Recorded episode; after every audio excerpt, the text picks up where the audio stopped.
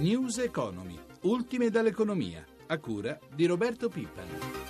Buon pomeriggio, in studio Lucia Coppa. Governo al lavoro sul documento di economia e finanza che indica il percorso della nostra economia per i prossimi tre anni. Il testo che verrà presentato domani al Consiglio dei Ministri non è ancora chiuso, i nodi restano il taglio dell'IRAP e la riduzione IRPEF. Intanto, secondo l'Istat, cala ancora il potere d'acquisto delle famiglie. Sentiamo il segretario confederale della UIL, Guglielmo Loi, intervistato da Elisabetta Tanini. Ultimi ritocchi per il documento di economia e finanza, si profila una sforbiciata sugli enti inutili ma anche una stretta su Camere di Commercio commercio, CAF patronati, rafforzata poi l'operazione di tagli per il pubblico impiego. Una strategia che vi convince? Convince in generale l'idea di ridurre i costi di enti che non sono più strategici, importanti, utili ai cittadini. Non ci convince l'idea di colpire a casaccio. Ci sono enti che hanno la loro funzione, svolgono servizi importanti, non bisogna dire, fare tutta erba un fascio, colpire duramente dove ci sono effettivamente costi inutili, valorizzare invece le strutture che operano a favore dei cittadini penso all'Agenzia delle Entrate che temiamo un suo smantellamento possa influire sulla lotta all'evasione, ma anche altri servizi che sono essenziali invece duri, durissimi,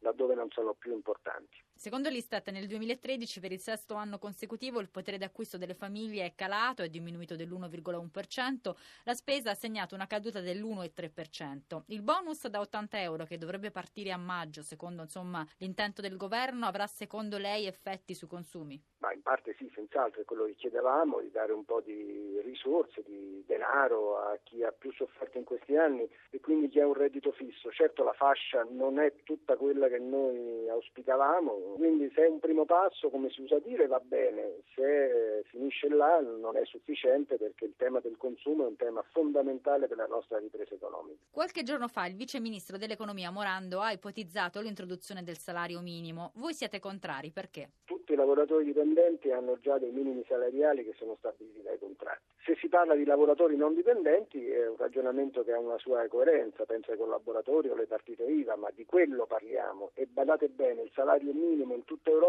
è molto più basso dei salari contrattuali, quindi molta attenzione da questo punto di vista. La Confsal, la Confederazione dei Sindacati Autonomi, sta mettendo a punto un manifesto per l'altra Europa con l'obiettivo di superare il dibattito su euro sì, euro no, per tornare invece ai principi dei padri fondatori dell'Europa Unita che misero al centro del loro progetto il lavoro per una vita migliore. Parte da qui l'intervista di Roberto Pippan al segretario generale della Confsal, Marco Paolo Nigi, che affronta anche la questione dei tagli alla spesa per finanziare la crescita. してた。Il vero obiettivo è quello di avere un mercato del lavoro che sia non competitivo l'uno con l'altro, ma equo, a cominciare da una legge vera sulla fiscalità, che non può vedere nell'Europa così come è pensata popoli che stanno insieme ma hanno leggi diverse che riverberano sul costo del lavoro e quindi si creano fra loro competizioni e una competitività non sana. Che cosa dovrà chiedere allora secondo voi all'Europa il governo Renzi? Approfittando anche del del semestre europeo, ricontrattare con l'Europa questa storia del 3% del PIL che non consente all'Italia assolutamente di fare niente per poter poi avere risorse per creare lavoro. Quelle cose che ha fatto il governo sul lavoro sono enunziazioni, sì, qualcosa sul tipo di lavoro, qualcosa sui contratti, qualcosa sull'apprendistato, però la preoccupazione di fondo è che quello rimangano annunzi che che poi non si concretizzino, cosa che è già successa con il governo Letta. Altro tema sul quale si discute è quello dei tagli. Voi ovviamente siete contrari ai tagli lineari, ma dove dovrebbero essere fatti i tagli, ad esempio nel pubblico impiego? Non si può pensare di tagliare parte di organici di personale. Diminuire il personale significa per forza diminuire i servizi. Questo vale non solo per la pubblica amministrazione, ma vale anche per la sanità, per gli enti locali, a vantaggio della diminuzione di spesa per diminuire il debito pubblico. Il problema vero si risolve andando a prendere denaro da altre parti, per esempio la lotta all'evasione, all'elusione, al sommerso. Rastrelli denaro e ce n'è tanto da rastrellare e lo metti nella diminuzione delle tasse per aumentare i consumi e i risparmi. Invece si va a tassare il risparmio. Però le risorse non ci sono, in questo momento ci sono ben 15 contratti del pubblico impiego che aspettano di essere rinnovati da oltre 4 anni. Poi ci sono altri 50 contratti da rinnovare nel settore privato, però chiedete anche aumenti salariali. È evidente perché già non aver rinnovato rinnovato i contratti per tutte queste categorie ha portato nella pratica una diminuzione del potere d'acquisto delle retribuzioni. Cosa porta la diminuzione del potere d'acquisto delle retribuzioni? Porta scarsi consumi, scarsi risparmi e quindi nessun investimento e quindi una recessione. Parliamo ora dell'avvertenza Electrolux. È iniziato da pochi minuti a Roma al Ministero dello Sviluppo Economico l'atteso incontro dei ministri Guidi Poletti, presidenti delle quattro regioni coinvolte e i sindacati dei metalmeccanici. Ad accompagnare il nuovo faccia a faccia, sotto la sede del Ministero, il presidio di lavoratori provenienti da tutti gli stabilimenti della multinazionale svedese, oggi in sciopero di Sussegana, Porcia e Solaro. Ma sentiamo nel servizio di Sara Barovier della nostra sede di Venezia come i, lavor- i lavoratori di Sussegana stanno vivendo questa questa giornata.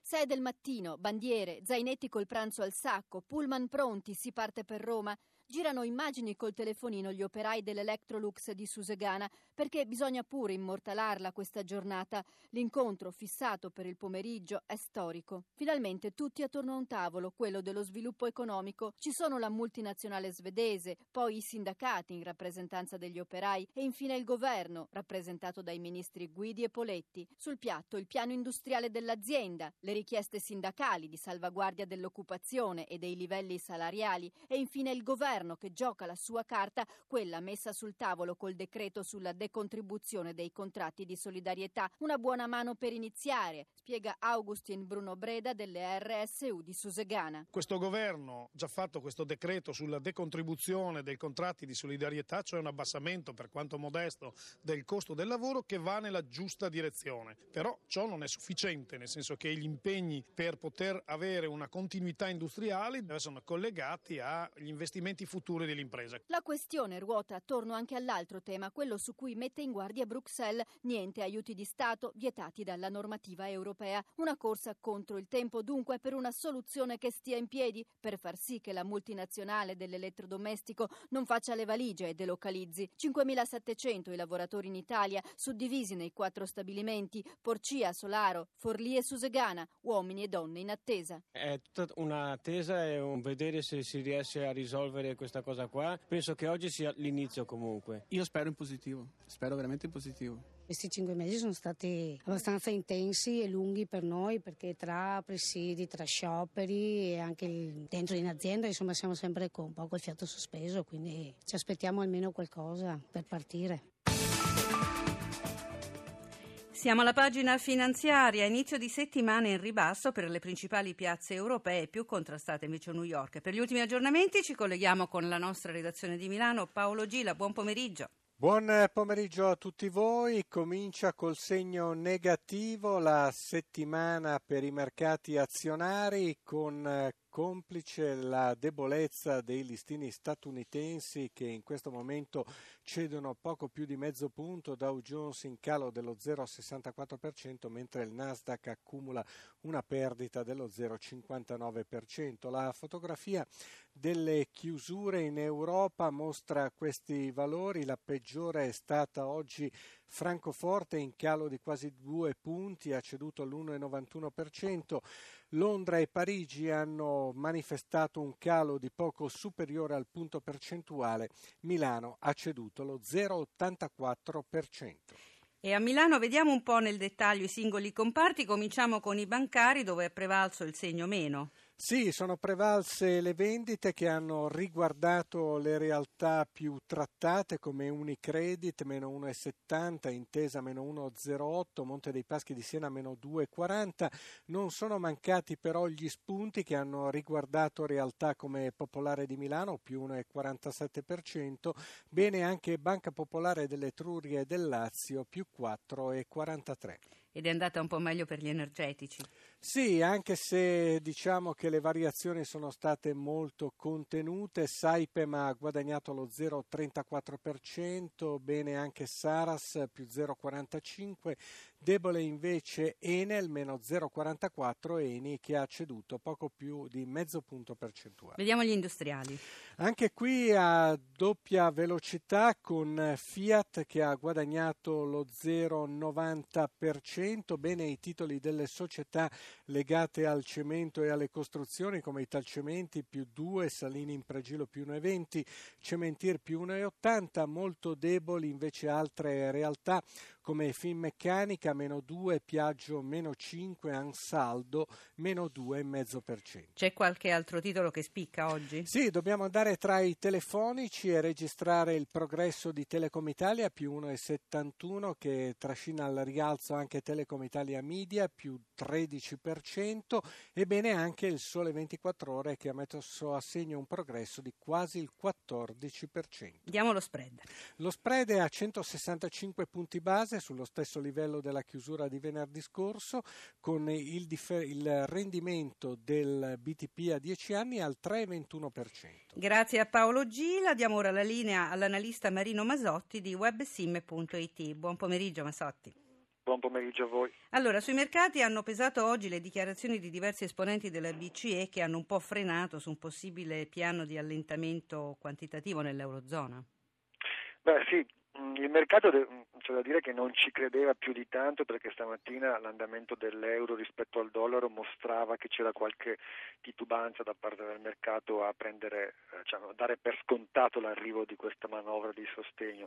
Nel corso poi della giornata quattro esponenti del direttorio della, della BCE hanno detto che in questo momento è in corso una discussione che eh, è una delle possibilità di cui si sta parlando, ma non c'è ancora nulla di imminente. In particolare è intervenuto su questo tema il presidente della Bundesbank eh, Weidmann e ha usato toni anche gelidi nel dire che non è in questo momento eh, in discussione e nel ricordare anche che comprare bond governativi non è un'attività eh, senza priva di rischi, che lo spazio di manovra fornito dal mandato costituzionale alla BCE è molto stretto, insomma, quindi tutte indicazioni che hanno spento eh, le aspettative eh, già comunque non particolarmente alte nella mattinata. E invece sul, vercan- sul versante americano che fattori ci sono oggi da segnalare?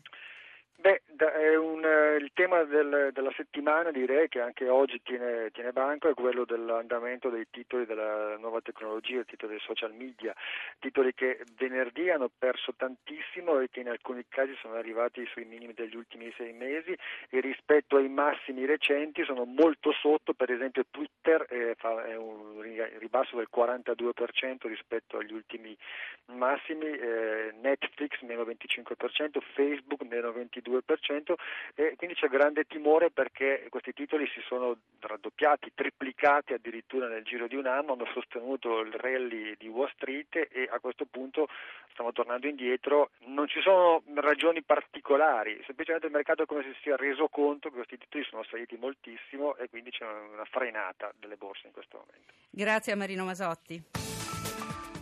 Parliamo ora di car sharing, un fenomeno in decisa crescita nelle grandi città italiane come Roma e Milano, già ampiamente sperimentato in molte altre città europee. Sentiamo il servizio di Claudia Mondelli. Costi di gestione e di manutenzione sempre più elevati, la benzina sempre più cara, la congestione delle città. Per non parlare dell'assicurazione, delle tasse, del box, della ZTL o area C che dir si voglia.